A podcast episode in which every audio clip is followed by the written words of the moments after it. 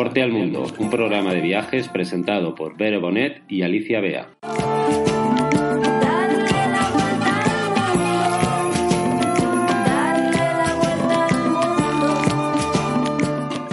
Muy buenas a todos y a todas, aquí estamos en un nuevo programa de Pasaporte al Mundo, bienvenidos.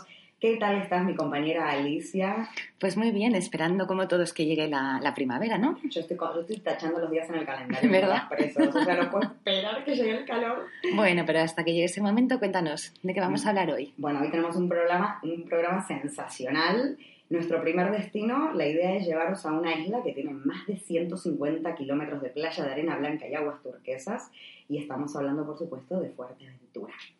Como destino destacado hoy, nos vamos a descubrir una de las metrópolis más fascinantes y cosmopolitas del planeta, que es Londres. Pero no os vayáis porque no os vamos a contar la ruta tradicional. Tenemos unos trucos y unos secretos y unos rinconcitos que nadie conoce.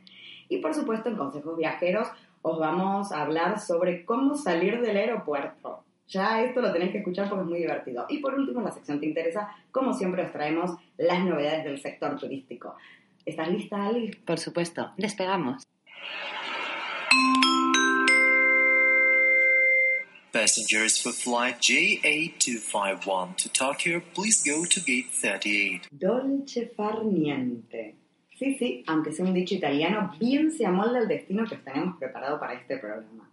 Tras un trimestre movidito, la verdad que apetece un montón y un destino simplemente no hacer nada, ¿no, Ali? Sí, a no hacer nada. Entonces, o, bien, o bien poquito, pero interesante. Claro, entonces por eso es que decidimos preparar una escapada muy relajada a Fuerteventura, que es una de las más bonitas de Canarias, y de hecho en dos mil nueve fue declarada Reserva de la Biosfera por la UNESCO.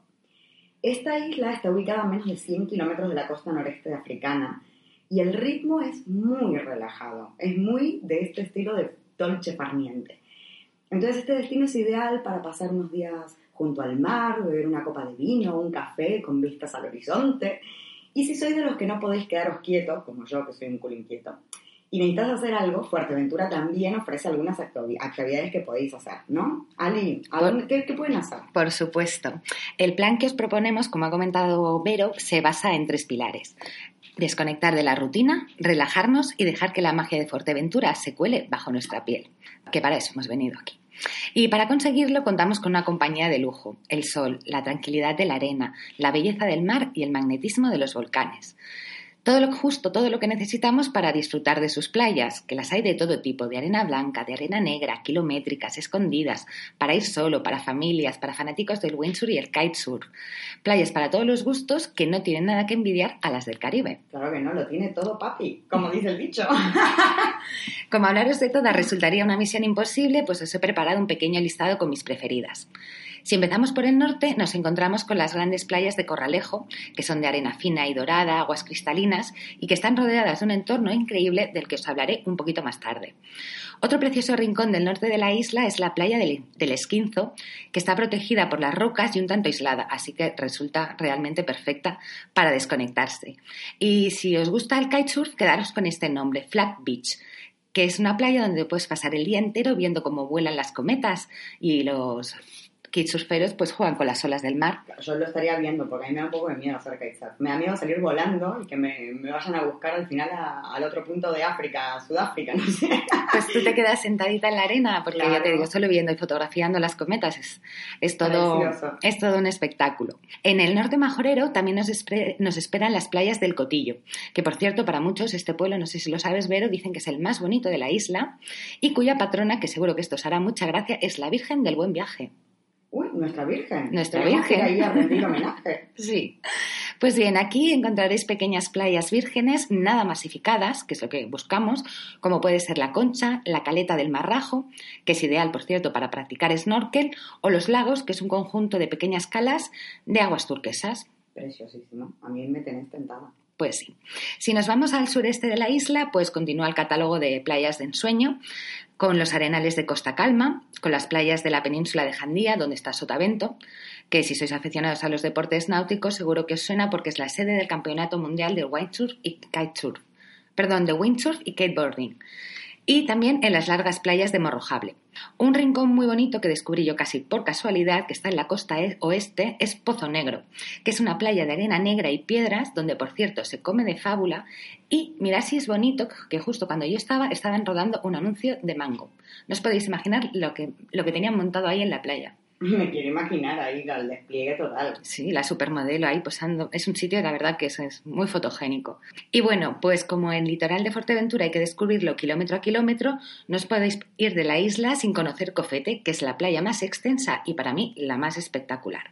Para llegar a ella hay que seguir un camino de tierra que normalmente recomiendan hacer en cuatro por cuatro, pero vamos, si vas despacito con tu vehículo normal, pues puedes llegar. ¿Y qué la hace tan especial?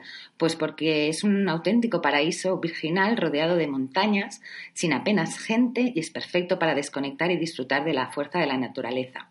Podéis pasear, tumbaros en la arena, mirar el paisaje. En serio, si buscáis un instante de libertad absoluta frente al, al Atlántico, lo encontraréis en Cofete. Y bueno, con este pequeño resumen playero, espero que os haya quedado claro que Fuerteventura es arena y mar y que aquí la felicidad se escribe con mayúsculas, como su propio nombre.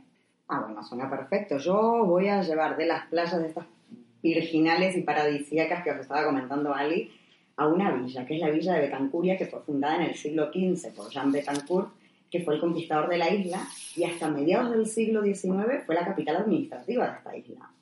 Y me preguntaréis que por qué os mando ahí. Bueno, Eh, es un municipio que es uno de los menos poblados de Fuerteventura, de hecho tiene menos de ochocientos habitantes, y si bien no tiene eh, infraestructura turística ni las playas de interés que os estaba contando ahora Ali, sí que tiene un montón de, de lugares de interés histórico y artístico. Por ejemplo... Cuéntanos. A ver, si vais para, para, para, este, para esta villa, tenéis que ir a visitar la iglesia de Santa María, que es del siglo quince, y que fue arrasada por los piratas en el siglo dieciséis.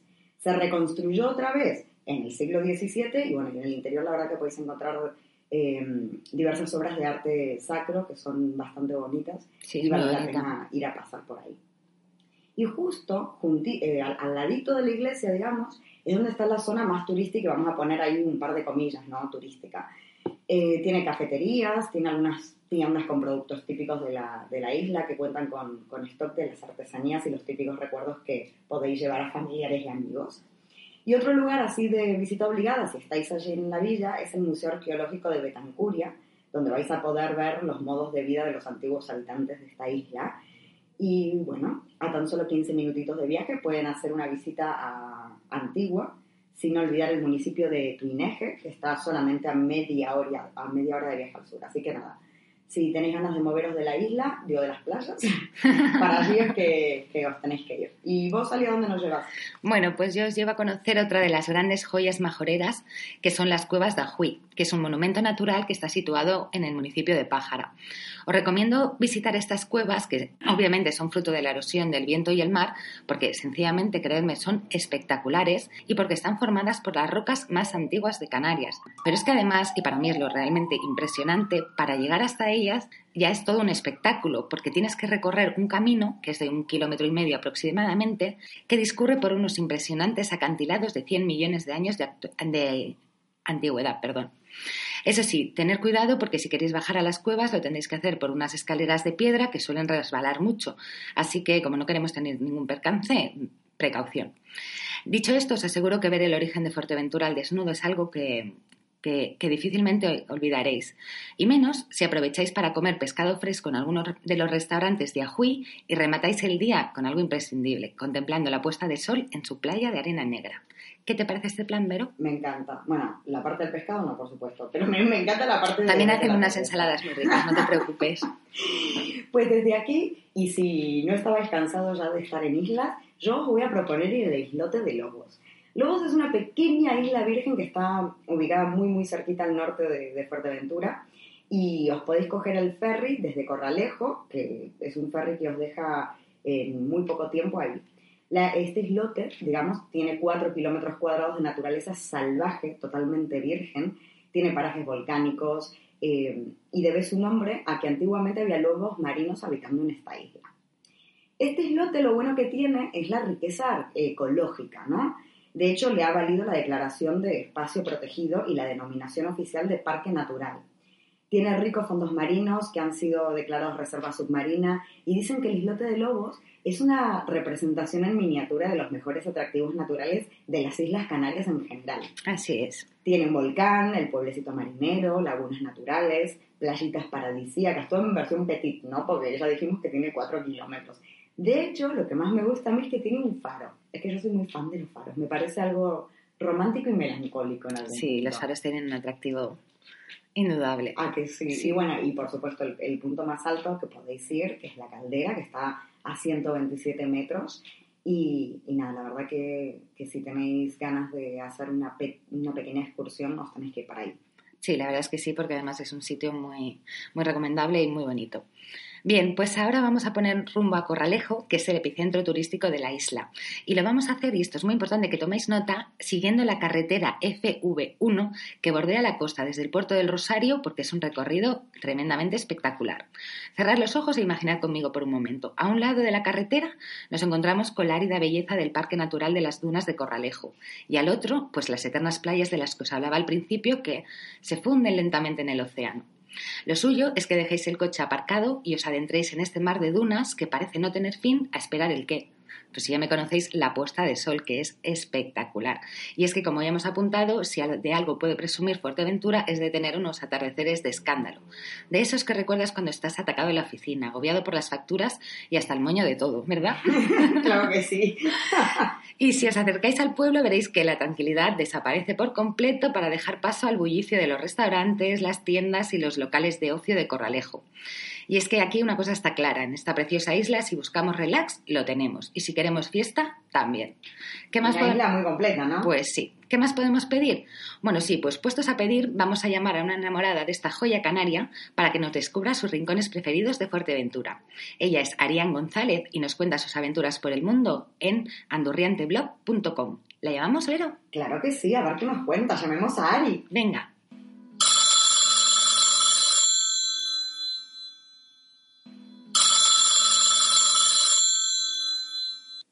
Hola. Hola, Arián, ¿qué tal estás? Bien, ¿qué tal? Muy bien, encantada de escucharte y muchísimas gracias por atendernos. Verás, en Pasaporte al Mundo hemos pensado en ti para que, como buena canaria que eres, nos cuentes algunos secretos de Fuerteventura, ya que sabemos que esta isla te encanta y que te escapas allí en cuanto puedes, ¿verdad? Pues sí que lo hago, Alicia, porque la verdad es que Fuerteventura es una de, de mis islas favoritas de aquí, de mi tierra, de Canarias, por no decirte que mi preferida, y, y es una isla con la que siento, con la que tengo una conexión muy, muy especial. Genial. Pues como no tenemos mucho tiempo, si te parece, vamos a ir directas al grano. ¿Qué representa Fuerteventura para ti? ¿Qué te aporta esta isla? Pues mira, Fuerteventura es un remanso absoluto de paz y de tranquilidad. Eh, es un espacio único en el que perderse, en el que en el que tienes de todo, en el que la gente es extraordinaria, las playas son fantásticas, me atrevería a decir que de las mejores playas que tenemos en, en Canarias y, y bueno, incluso a nivel mundial, porque ha sido además eh, seleccionada en varias ocasiones por los usuarios de TripAdvisor eh, como alguna de las mejores playas de, del mundo. Uh-huh. Así es, yo puedo dar fe de ello. Y en tu opinión, uh, ¿el mejor o los mejores atardeceres de Fuerteventura están en...? Pues mira, muchos rincones mágicos. La verdad es que me pones en un aprieto porque decantarme por, por uno en específico es difícil. Mójate un poquito, Canaria. Yo diría, para mí personalmente, yo diría que el Cotillo. La uh-huh. zona del, del Cotillo, los alrededores del Farol Tostón y la zona de los charcos, que es extraordinariamente bella. Eh, tiene unos atardeceres únicos, Ajá. muy, muy bonitos. Así que los que nos estén oyendo, si buscan un atardecer eh, con encanto y, y con magia en la isla, eh, que se acerquen hasta el Cotillo, que merece la pena. Pueden pasar el día, la tarde allí en la playa o tomando algo en alguno de los chiringuitos y luego disfrutar de, de la puesta de sol, que, que te digo que es mágica. Perfecto. Ahora vamos a hablar un poquito de gastronomía majorera. ¿Qué platos son los que más te gustan y dónde sueles ir a comer? Pues mira, eh, las veces que estoy en Fuerteventura lo que intento siempre es comer pescado fresco, uh-huh. porque hay muchos sitios especializados y toda la zona, por ejemplo, de Corralejo, que aparte de lo que es la cofradía, pues tiene muchos locales que normalmente no son frecuentados por los turistas. Qué bueno. Sino que es más la gente de Fuerteventura la que la que suele ir y, y, y la gente de, de Canarias, que bueno, que conocemos estos sitios. Y uno de esos restaurantes, por no sé, por citar algunos, es el de Los Compadres. Está en el mismo centro de, de Corralejo, en el, al lado del puerto, y, y ahí se puede comer un, un pescado fresco riquísimo, por supuesto con mojo canario, de otra manera. Pueden comer pues lapas, que son muy ricas, las papas arrugadas, eso evidentemente lo pueden encontrar en, en todas las islas. Y, y por supuesto el queso. Fuerteventura es famosa por su por su queso de cabra. De hecho, bueno, tiene varias eh, varios quesos pues muy muy reconocidos, y uno de ellos, que es el Mazorata, eh, se ha llevado varios premios internacionales. ¡Qué bueno! Queso de cabra curado eh, con pimentón, que, que vamos, que es una auténtica delicia. Así que para los amantes del queso, ya saben, apunten, Mazorata. No, no, ese ya me lo tengo yo apuntado a sangre, porque yo soy una fanática fanática del queso. Y... lo habrás probado. Sí. Y para finalizar, si queremos salir de fiesta o tomarnos una copa para rematar el día, ¿dónde nos aconsejas ir? Pues mira, prácticamente todos los núcleos turísticos de la isla tienen tienen unas buenas zonas de marcha. Toda la parte de Costa Calma y, y, y to, todo el sur de la isla en general tiene muchas zonas de fiesta, pero es verdad que es una fiesta pues más orientada quizás al turismo eh, británico o al turismo extranjero. Sí. Yo les recomiendo, porque yo, como soy buena fiestera y soy canaria, pues busco sitios que no sean tan tan tan turísticos. Yo les recomendaría mejor los pubs de la zona de Corralejo. Ahí hay muy buen ambiente, hay música pues muy variada, de todo tipo, para todos los gustos. Hay sitios que cierran a las dos, tres de la mañana, y luego hay sitios que cierran hasta las seis de la mañana para los que tengan más aguante. Claro. Pero vamos, es una zona muy muy animada, y se puede empezar tomando una copita en cualquier terracita, y luego ya pues para los que se animen a conocer la noche en profundidad, pues ya sí que pueden pueden acceder al interior de cualquier pub o de, o de cualquier local. Sobre todo si es en verano, pues muchos muchos negocios tienen incluso terrazas al aire libre. Claro, pero... en, en las partes altas de, de los locales, y en esas terracitas se puede pasar un buen rato y, y tomar alguna alguna copita de vino de la tierra y o de ron de la tierra, lo que beba cada uno, y disfrutar de buena música, porque el ambiente es extraordinario. Pero es que Fuerteventura tiene tantas cosas, Alicia, tantas... tantas claro.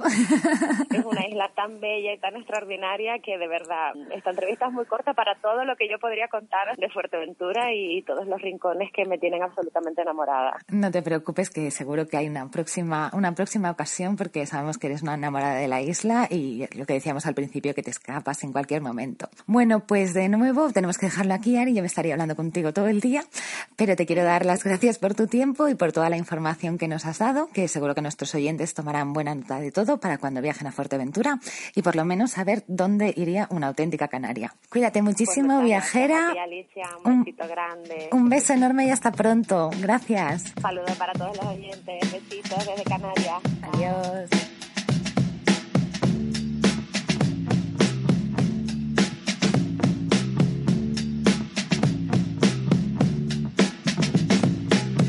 You downstairs in the bar and her, your rolled up sleeves in your skull t-shirt. You say, why did you do with him today? And sniff me out like I was Tanqueray.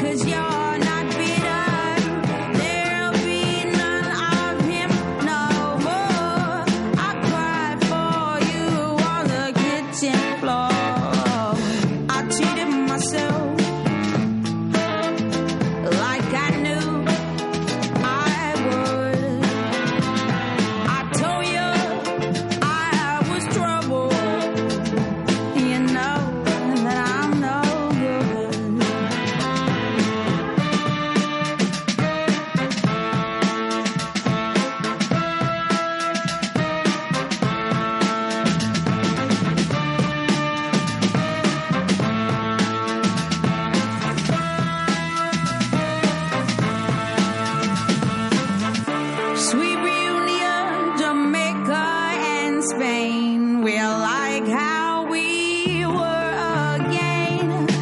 I'm in the tub, you on the sea. Lick your lips as I soak my feet. And then you know this little carpet burn. My stomach drop and my guts turn. You shrug and it's the way. Y quien introduce nuestro próximo bloque es Amy Winehouse con su canción You Know I'm Not Good. Y sí, vamos a hablar de Londres, porque es una ciudad multicultural, dinámica, vibrante, llena de historia, arte, música, con una infinidad de cosas para ver y para hacer. Esa sin duda es Londres. Yo tengo que confesar que es una de mis ciudades favoritas en Europa. De hecho, y la mía. Y la tuya, sí, no, ya habías contado que era, ¿cómo le llamabas vos? El sitio de mi recreo. El sitio de tu recreo, eso. Yo he vivido ahí, de hecho, cuatro años y nada, siempre, bueno, desde que viví ahí me quedé totalmente enamorada, excepto de sus climas, todo se ha dicho. Pero bueno, de Londres se habla y se ha hablado mucho, hay muchísimas guías de viajes y creo que todos sabemos un poco cuáles son los emblemas, ¿no?, de la ciudad, esos puntos claves que cualquier viajero que vaya por primera vez tiene que visitar sí o sí. Por ejemplo, el Parlamento y su Big Ben, Trafalgar Square, Piccadilly Circus, Soho, Chinatown, Covent Garden, Hyde Park, Notting Hill, Camden Town, Tower of London, Tower Bridge, o sea, nos lo conocemos de memoria, en realidad. Aunque nunca hayas pisado Londres, todo el mundo sabe que eso es lo que hay que ver, más allá de sus museos, por supuesto, el Tate Modern, Tate Britain, British Museum, National Gallery, bueno, y la lista es eterna porque Londres tiene un montón de, de museos. Pero hoy queríamos dedicarle un espacio a la otra Londres, ese... a ese otro lado que tiene la ciudad, a esos espacios menos promocionados eh, que no se encuentran tanto en las guías y que la ciudad es fascinante y siempre se pueden encontrar cosas que ver y que hacer. Yo siempre lo digo, viví ahí cuatro años, he ido unas tres o cuatro veces más y siempre tiene algo más que ofrecer Londres. Entonces, no sé si estáis listos, pero yo que vosotros tomaría lápiz y papel y empezad a tomar nota. Así que vamos a empezar esta ruta no convencional por Londres. Eh, Ali, contanos a dónde nos vas a llevar. Bueno, pues para empezar os voy a llevar a Sri Shamarayan, también conocido como el Templo de Nesden o el lenguaje de la calle el Taj Mahal londinense. Es lo que te iba a decir. Otra vez decimos el nombre que la gente Soy no puede incapaz de decirlo.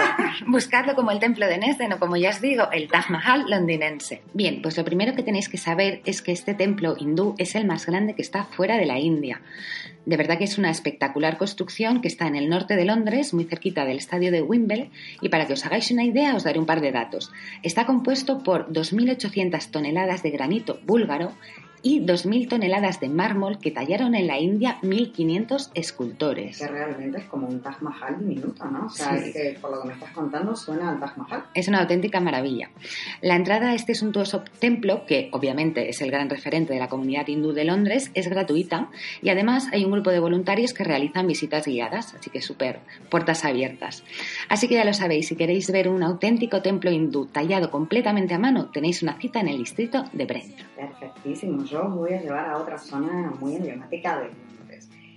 Eh, saliendo de la parada de metro de Warwick Avenue, os vais a encontrar a muy poquitos metros la zona que se llama como Little Venice, ¿no? La pequeña Venecia. Y ella, a ver, dicen las leyendas y dicen las malas lenguas que así lo llamó el poeta Robert Browning, que vivió ahí muchos años en este lugar. Pero la verdad es que cualquiera que vaya ahí lo va a llamar la pequeña Venecia justamente porque se juntan eh, los canales. Es una zona muy verde, es una zona muy bonita. Está situada en el distrito de Maida Vale, que de hecho es una de las áreas residenciales más selectas de Londres, por decirlo de alguna manera, que está al norte de Paddington, que seguro que eso ese barrio suena por, por el osito, por la película, que sí. sí. ¿La, ¿La viste vos, Lali? Sí. Es que es buenísima Paddington. Bueno, me estoy desviando del tema. Anyway. Eh, Little Venice lo que ofrece es el, un entorno, digamos, muy bonito, como os había dicho, por los canales y por lo verde que tiene. Eh, estos tres canales que se juntan, uno de ellos es el, Regent, el Regent's Canal, que lo que podéis hacer es tomaros una barca ahí y os vais directamente hasta el corazón de Camden. Creo que el bar, no, ahora no recuerdo muy bien, pero creo que el viajecito duraba como hora y media o algo así, pero la sí, verdad es más o menos, rico. Pero es muy bonito, vale mucho la pena y es una forma muy original de llegar a Camden y no en metro. No, y además de ir conociendo, ir viendo todo el paisaje y cómo va transformándose la ciudad, ¿no? De Exacto. Una, de un ambiente tan verde, tan idílico, que de hecho ni siquiera parece Londres, a de repente meterte en el corazón de la bulliciosa Camden Town, pero bueno. Pero bueno, no solo lo podéis hacer en barco, que sepáis que también lo podéis hacer en pie. Yo lo he hecho, es viable y es posible, o sea que no, no tenés que ser un atleta. Y podéis seguir los cursos de los tres canales a pie. Si vas desde ese triangulito donde se juntan los tres hacia el oeste, siguiendo el Grand Union Canal, vais a llegar a Kensal Green y Notting Hill, que también os sonará el barrio. Si vais hacia el sur, unos, po- unos pocos minutitos después se van a adentrar en la zona de Shelton Square y Paddington Waterside, que es una zona muy moderna, digamos, que tiene tiendas, oficinas, bares, y está todo muy cerquita de la estación de Paddington. Pero si vais hacia el este, siguiendo el camino que está habilitado, tanto para caminantes como para ciclistas, vas a llegar primero al Regent's Park, que tenéis que quedaros ahí un rato y dar una vuelta porque es maravillosamente bonito. Y si seguís un poco más allá, ahí sí que llegáis a Camden. Pero bueno, si decidís hacerlo a pie, podéis ir cruzando los canales a través de los puentes que tiene, que resume una paz y una tranquilidad, bueno, que vais a pensar que ni siquiera estáis en Londres. Así que nada, podéis ir viendo esto y además vais a ver las embarcaciones, que no sé si lo sabíais, pero a lo largo en estos canales hay un montón de botecitos flotantes, y aunque muchos de ellos sí que son turísticos, la mayoría en realidad la gente vive en ellos. Sí. Es que Londres es tan caro que la gente dice, más sí, yo me, yo me alquilo un barco. Se busca y, la vida. Y me quedo a vivir acá. Y tienen ahí sus mini casitas, que es súper cool, así que nada, recomendadísimo. Muy bien, pues de, tras esta recomendación, la siguiente que os propongo es que visitéis el cementerio de Highgate, porque ahí encontraréis la mejor muestra de arte funerario de todo el país.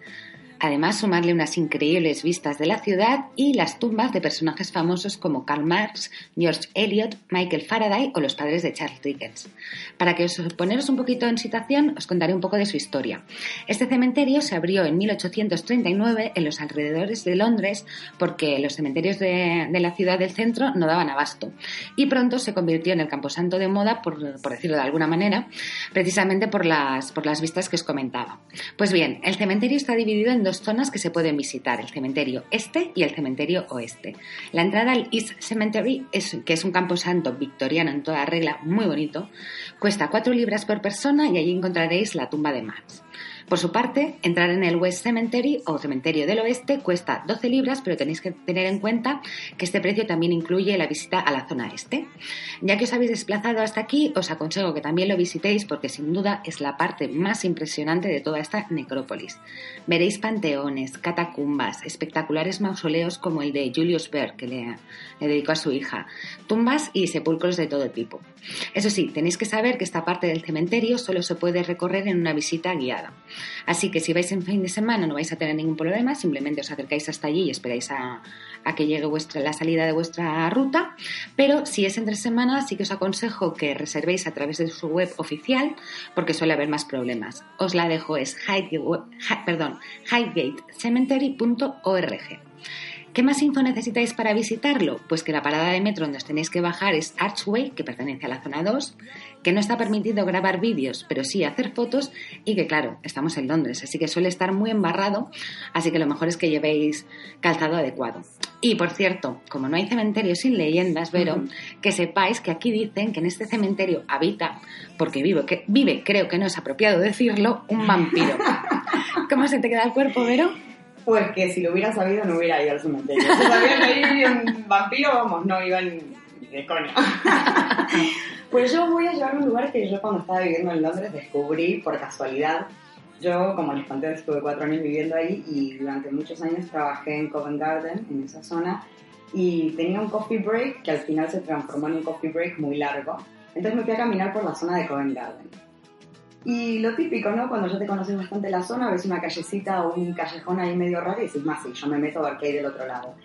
Y lo flipé, porque me encontré con un oasis de color y una tranquilidad en medio de Londres. O sea, imagínense Covent Garden, que es el distrito, digamos, de los teatros y restaurantes, y de repente toda una placita cuadrada, bueno, no es cuadrada, es, bueno, no importa de qué forma sea, porque no sé las formas, así que es una placita chiquitita, urbana, pintada toda de colores. Eh, pero una paz, yo no me lo podía creer. Pues ese oasis se llama Neil's Yard. Eh, como les dije, está, muy, está en la zona de Covent Garden, a muy poquitos pasos de la avenida Shaftesbury, y la verdad que es precioso y os lo recomiendo. Hay barecitos, hay, de hecho algunos de los bares son vegetarianos y veganos, tiene cafeterías, y ya te digo, parece que no estás en Londres. El, la historia de esta placita es muy graciosa. En mil novecientos setenta y seis, un pibe que se llama Nicole Saunders se instaló ahí eh, un almacén que en ese momento no había nada. Pero claro, la empresa fue tan exitosa, era una, era una tienda de alimentación a granel, que era bastante asequible e informal, que se llamaba Whole Food Warehouse. Pero en muy poco, en muy poco tiempo se hizo súper famosa, entonces claro, toda la gente quería ir a poner su tienda allí. Claro. Y empezaron a darle color, a ponerle arbolitos. De hecho, ahora creo que hay una estatua o un, un monumento así como muy, muy precioso. Pero bueno, que vale la pena ir, en serio, tenéis que ir. Y cómo llegar a Neil's Yard está anidado en el triángulo que forman las calles de Neil Street, Short's Garden y Monmouth Street. Y se accede a través de Short's Garden, ¿no? Que es una calle muy tranquilita que quizás no es muy tentadora para entrar, pero os lo prometo, cuando lleguéis ahí lo vais a flipar. Y de aquí que Vero recomendaba tomar la piscinota. Claro que sí. Bueno, pues teniendo en cuenta que en algún momento querréis hacer un alto en el camino, os recomiendo un pub medieval con mucho encanto. Se llama The George Inn y está al lado del famoso Borough Market, es decir, al sur del río Támesis. ¿Por qué os sugiero entrar aquí en otro? Pues por dos razones. La primera, porque es la única posada con galerías que queda en Londres y es una auténtica preciosidad. Y la segunda, porque Charles Dickens solía frecuentarlo a menudo y, de hecho, aparece mencionado en su, no- en su novela Little Dorrit. Y además, os podemos asegurar que sus hamburguesas y el fish and chips están de vicio. La parada de metro más cercana es London Bridge. Claro que sí, la verdad que me mola. No he estado en eso. La es muy bonito. He estado en muchos pubs, pero en el George Inn no he estado, así que ves. Tengo y el, que volver a y el último que queda, la última posada. Mm. Claro que sí. Nada, yo os voy a llevar a una, a una iglesia. Estoy muy de iglesias últimamente, no entiendo por qué. Pero Estás bueno. mística. estoy, estoy, vamos, que tengo que lavar mis pecados. Le dura la más. Semana Santa. La iglesia del Temple, ahí es donde los quiero llevar, que es una iglesia de finales del siglo doce que está situada en, en Fleet Street y el río Támesis, que fue construida por los caballeros templarios, como sucede en Londres, y ahí es donde radica su encanto. Se hizo mundialmente conocida en los últimos años gracias a su aparición en el bestseller de Dan Brown, El Código Da Vinci. La habrás, lo habrás leído, lo habrás visto la peli también, ¿no? Imposible no hacerlo. Es que, que era imposible. Es como decir, donde te la metían ahí con, por intravenosa. Con calzador. Eh, y bueno, y justamente aparece en esta película y es uno de los templos religiosos más antiguos de Londres, con ocho siglos de historia a sus espaldas. En la época moderna, dos Inns of Court o asociaciones de abogados usaron esta iglesia también. Y es famosa principalmente, además de lo del libro, por sus tumbas con, es, con esfinges. ¿Cómo se dice esa palabra? Esfinges. Esfinges. Bueno, ustedes me entienden. Y por ser una iglesia redonda. Eh, durante, eh, durante la guerra, durante la Segunda Guerra Mundial fue dañada, pero bueno, ha sido restaurada. Ya sabéis que los ingleses se toman esto muy a pecho y la dejan de lujo. Eh, los miércoles se suele celebrar conciertos gratuitos a la una y cuarto.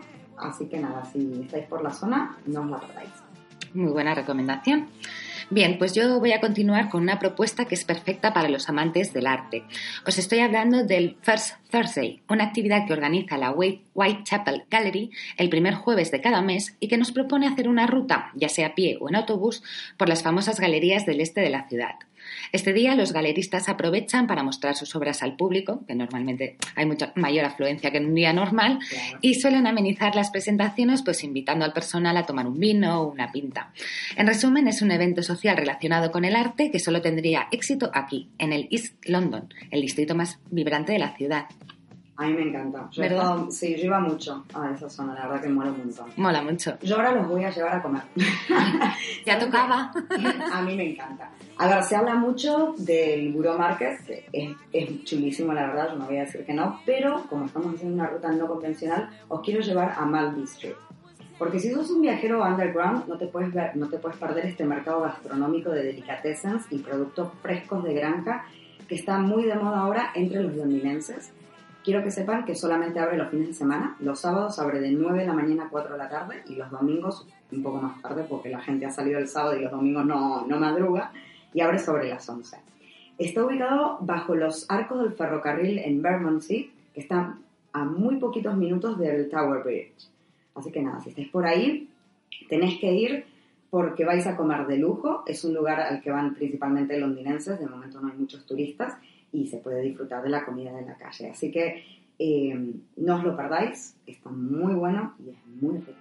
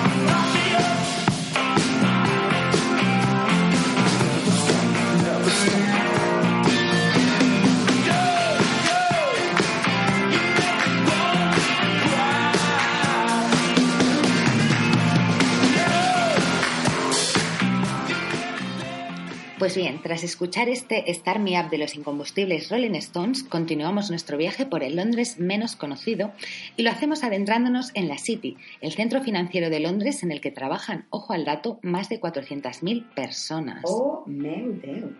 Oh my God. Y es que aquí, entre montones de rascacielos que parece que se te vayan a caer encima, un tráfico insufrible y brokers todo el día para arriba y para abajo, se encuentra Sandanstan, que es un precioso y escondido rincón que nos ofrece una bocanada de aire fresco, pues imaginaros entre todo tanto estrés que puede haber en la... Y tanto gris de la City. En la City, sí, muy gris. Bien, pues en su día, en este pequeño oasis había una iglesia que no solo se incendió, sino que además fue brutalmente bombardeada durante Durante la Segunda Guerra Mundial. Pobre iglesia, la han machacado. Sí, tanto que de hecho solo conserva algunos pequeños restos. Pues bien, en la década de los años setenta, a algún iluminado se le ocurrió recuperar este espacio y hoy en día os aseguro que es un idílico jardín que nos transmite una paz increíble. Bueno, y yo voy a llevar a un lugar que es un poco, pues, las cosas como son. Porque realmente son muy pocos los lugares que ofrecen una experiencia tan rara y extraña para los sentidos como esta, que se le ocurrió a un californiano bohemio excéntrico y freak.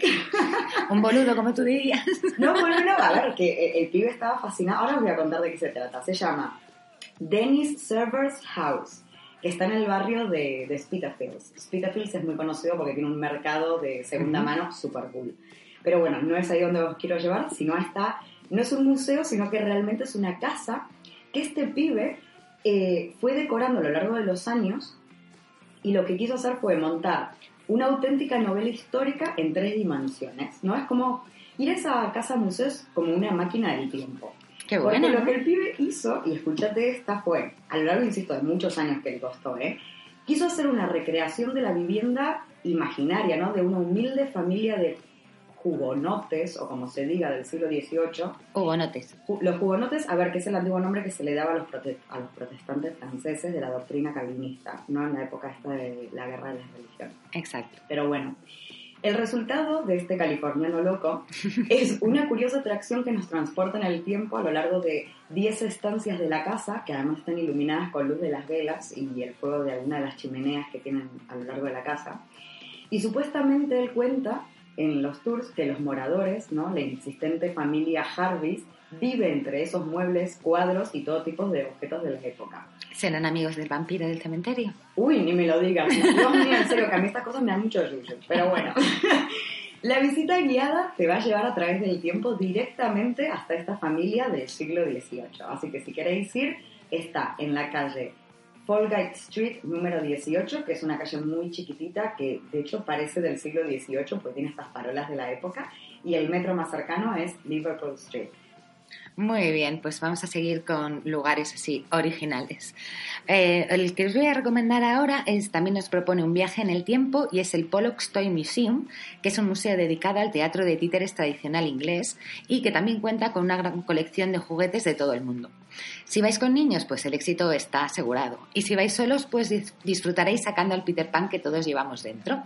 La parada de metro más cercana es Wood Street y la entrada, si tenéis la London Pass, es gratis. Si no, os va a tocar apoquinar seis libras por adulto y tres por niño. No, tampoco es tan caro, ¿eh? Que para hacer Londres eso es un precio decente. Sí, asequible.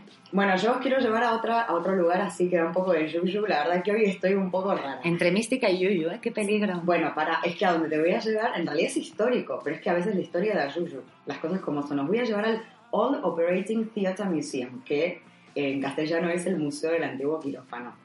O sea, ya eso tiene que dar una pista de... Chan, chan, chan, chan, chan, chan, chan. Es el quirófano más antiguo de los que todavía quedan en pie en Europa. De hecho, fue construido en el ático de la iglesia de Santo Tomás en el año mil ochocientos veintidós para el hospital de Santo Tomás, ¿no? Vaya tela. Y aquí, cuando vais a, si vais a verlo, os van a enseñar los horrores de la experimentación quirúrgica, quirúrgica más antigua de Gran Bretaña. Recordad que antes no se usaban, no se usaba anestesia. Nadie sabía que tenía que lavarse las manos. De hecho, estaba ahí el, el, el que operaba y se sacaba un moco y después te metía manos. O sea, realmente es terrible. Ali se está riendo y no lo quiere hacer en voz alta. Reíte, Ali, reíte. Pero bueno, las primeras menciones realizadas al hospital de Santo Tomás pertenecen de hecho al año eh, mil doscientos quince, porque se trataba de un monasterio en el que los monjes agustinos acogían a los enfermos pobres para darles tratamiento, porque obviamente un rico nunca hubiera, nunca se hubiera dejado hacer eso. Pero claro, agarraban a los pobres, esto es la, la realidad. Sí, la cruda realidad. La cruda realidad, que agarraban a los pacientes pobres y nada, y con ellos hacían eh, experimentos. De hecho, eh, para adormecerlos les daban alcohol u opio. A finales del siglo diecisiete, el hospital y la iglesia fueron reconstruidos y en mil ochocientos veintidós el herbolario que se creó ahí después del, del, del centro de operaciones fue utilizado para crear este primer quirófano del Reino Unido, eh, que va a ser el escenario de las operaciones. Ha habido muerte, que de hecho la gente puede ir a ver, y nada, la verdad que este lugar, si sos muy delicado, no te recomiendo que vayas, pero si tenés estómago para ello, tenés que reservar una demostración de cirugía en grupo. Vuelvo a decir lo mismo, esto no es recomendable, por ejemplo, para niños pequeños, porque es un poco chungo, pero es ideal para experimentar cómo era ser estudiante de medicina en la época victoriana. Así que nada, hazte con unas sales aromáticas, porque, porque esto se va a poner complicado. Y está abierto todos los días, de diez a cinco, cuesta seis libras y media, y está en el número nueve de Saint Thomas Street, y también podéis mirar la web, que es old operating theatre punto com. Muy bien, pues tras esta sugerencia, a mí no me vais a encontrar por allí, no. A mí me tenéis que buscar en, en Hackney, que es un barrio situado en la histórica zona obrera del East End, que ha pasado de ser una zona, pues digamos, poco recomendable, muy gris, incluso, tal vez incluso peligrosa. Es lo que te iba a decir, yo he vivido muy cerca, yo vivía en Newington Green y también en Stoke Newington y está cerca de Hackney y a mí me da un poco de miedo ir en, en su momento. Pues bien, como os decía, esta zona ahora se ha convertido en un hervidero de tendencia seco y propuestas alternativas. Y todo gracias a los jóvenes de clase media que se han instalado aquí, pues porque no tienen, no pueden permitirse los altísimos alquileres del centro de la ciudad, que ya sabemos que son prohibitivos directamente. Claro que sí, igualmente esto está en zona dos, está muy cerca de lo que es centro, eso es lo bueno de Hackney, que está muy cerca del centro. Exacto. Pues bien, en este feudo de la modernidad y de las nuevas tendencias encontraréis algunos de los mejores clubs nocturnos de Londres, locales de teatro independientes, espacios de coworking y pubs como The Cook Tavern, donde se dan cita a hipsters de todo pelaje. Vale, quiero decir que en Hackney también está uno de los... Bueno, hay varios lugares donde escuchar jazz en directo que son un poco clandestinos, de hecho cierran cortinas y puertas, que yo he ido a varios de esos y tenés que tocar la puerta con una contraseña y te dejan entrar. Hackney es muy cool, ¿eh? Hoy en día es muy cool. Pues sí, y parte de su encanto cool también son sus mercados, como el de Flores, de Columbia Road, o Hankey City Farm, que esto es una pasada, porque es una auténtica granja urbana en la que los vecinos colaboran para criar todo tipo de animales. Tiene ahí sus burritos, sus gallinitas. ¿Qué te parece? A mí me encanta, ya sabes. Además, ya te digo, yo he estado mucho tiempo en Hackney, a mí yo soy muy fan, muy fan, y sobre todo de esta nueva iniciativa de ellos. Pues yo os quiero llevar eh, ahora a otro sitio que ya cuando os cuente un poco más, seguro que algunos lo reconocen por una película, pero esto os lo cuento al final. Escondido entre los imponentes rascacielos de la City de Londres, como decía recién hace un rato Ali, os vais a encontrar con Postman's Park, que es un pequeño parque que nos cuenta las historias de los héroes, en muchos casos desconocidas, eh, de la ciudad de Londres. Este pequeño parque está localizado entre el Museo de Londres y el Saint Paul's Cathedral y tiene su origen en el año mil ochocientos ochenta. Y debe su nombre porque fue un lugar que iban mucho los, los, los que trabajaban en la oficina de correos que está al lado de este parque. Y la verdad es que no es gran cosa si lo comparamos con otros parques como el Regent's Park o el Hyde Park. Pero lo bueno de este parque, digamos, es el Watts Memorial. Y si te preguntas qué culión es eso, pues te cuento que fue creado en el año mil novecientos por George Frederick Watts y se trata de una galería de placas que sirven para recordar a personas que perdieron su vida de una forma heroica en el intento de salvar a otras personas. Y todo esto de forma altruista y arriesgando sus propias vidas. ¡Qué hermoso! Sí, entonces en estas placas que, que están en este memorial se describe cómo perdieron sus vidas. Y ahora sí os voy a contar de qué película es. Este parque, que ya te digo que no recibe muchos turistas, es muy famoso, se hizo famoso en realidad, porque en la película Closer, mm. ay, te suena, ¿eh? Te he visto los ojos salir. En la película Closer, que está protagonizada por Jude Law, Natalie Portman, etcétera, eh, Natalie Portman va caminando por ese parque y se fija en una de las placas que dice Alice Ayres, o como se pronuncie, y fue de hecho el nombre que ella acogió para utilizar en el resto de la película. Así que nada, ese lugar tenéis que ir y además lo que es una bocanada de aire fresco.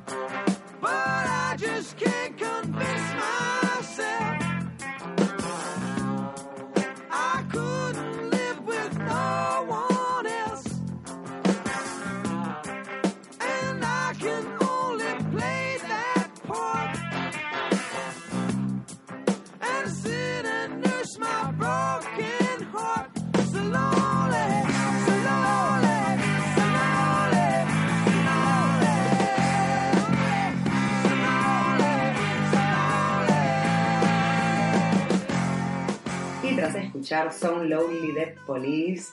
Vamos a pasar al bloque del Consejo Viajero, que como os he adelantado, os vamos a contar cómo salir de los aeropuertos. Pero tranquilos, no es que pensemos que os vais a quedar encerrados en el aeropuerto como Tom Hanks en la película La Terminal, ¿no?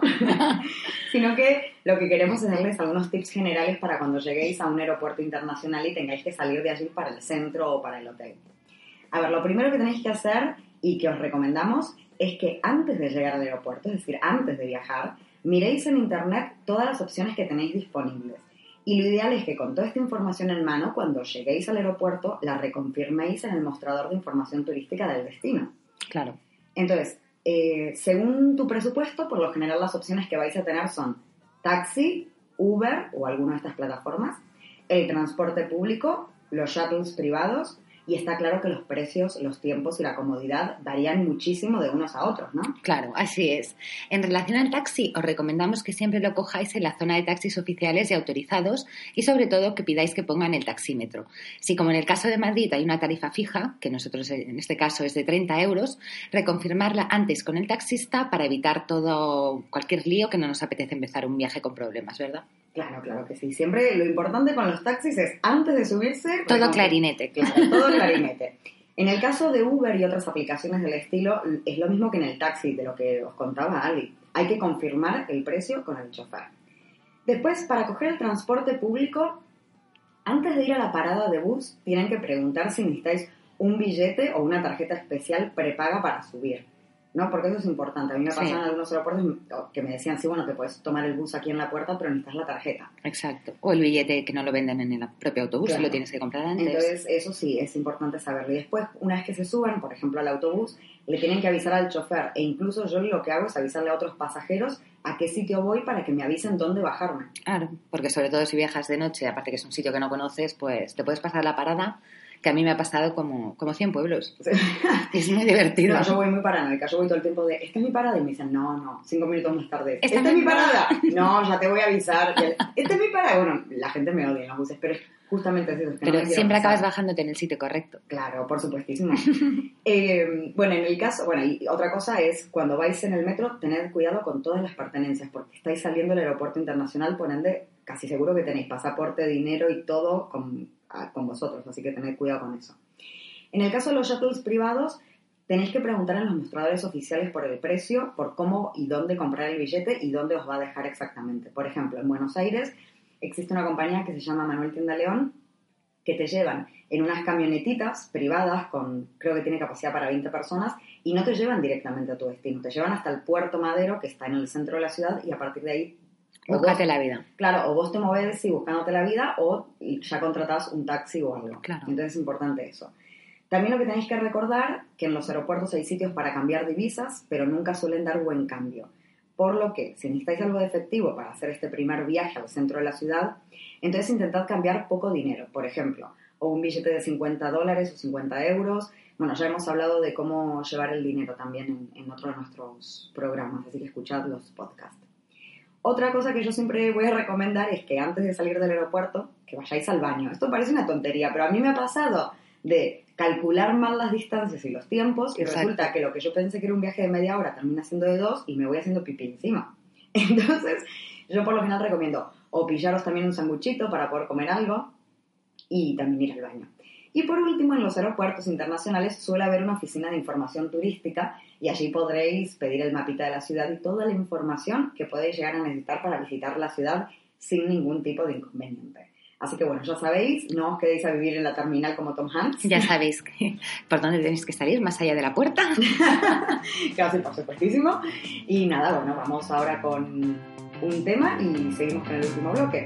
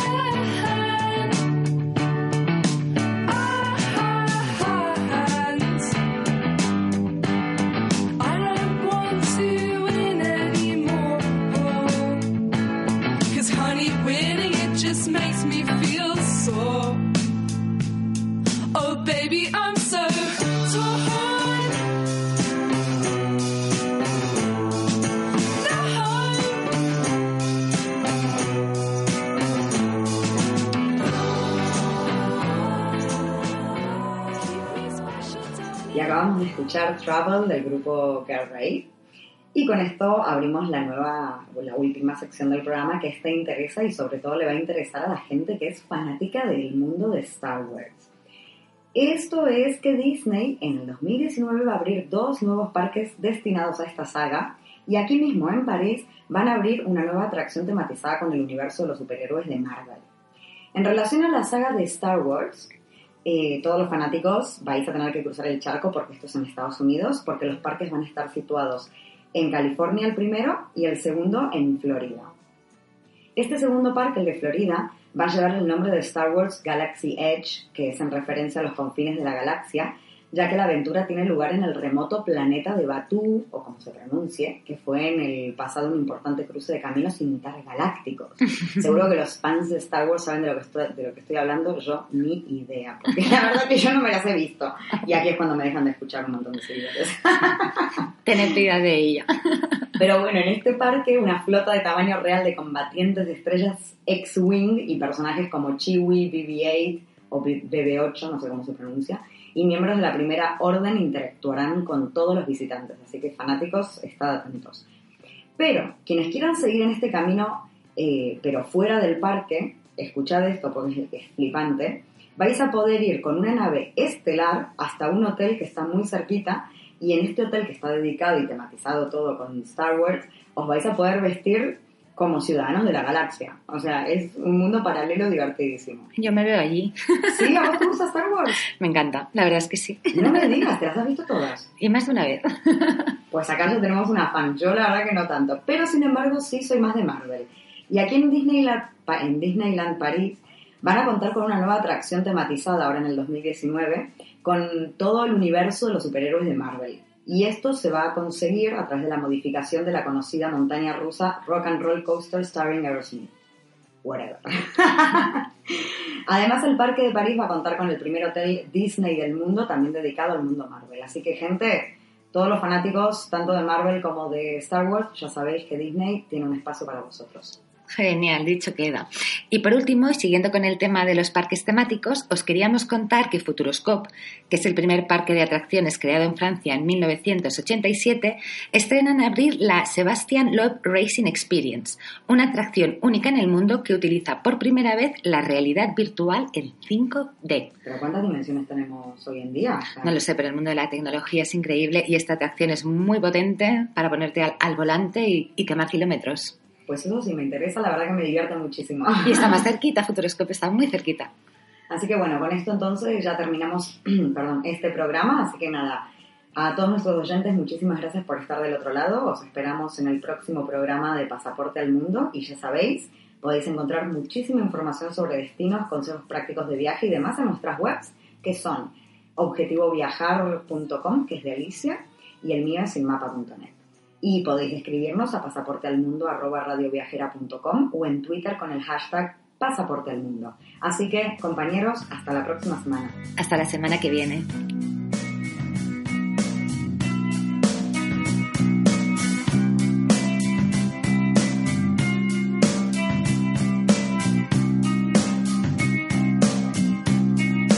When you were before, couldn't look you in the eye.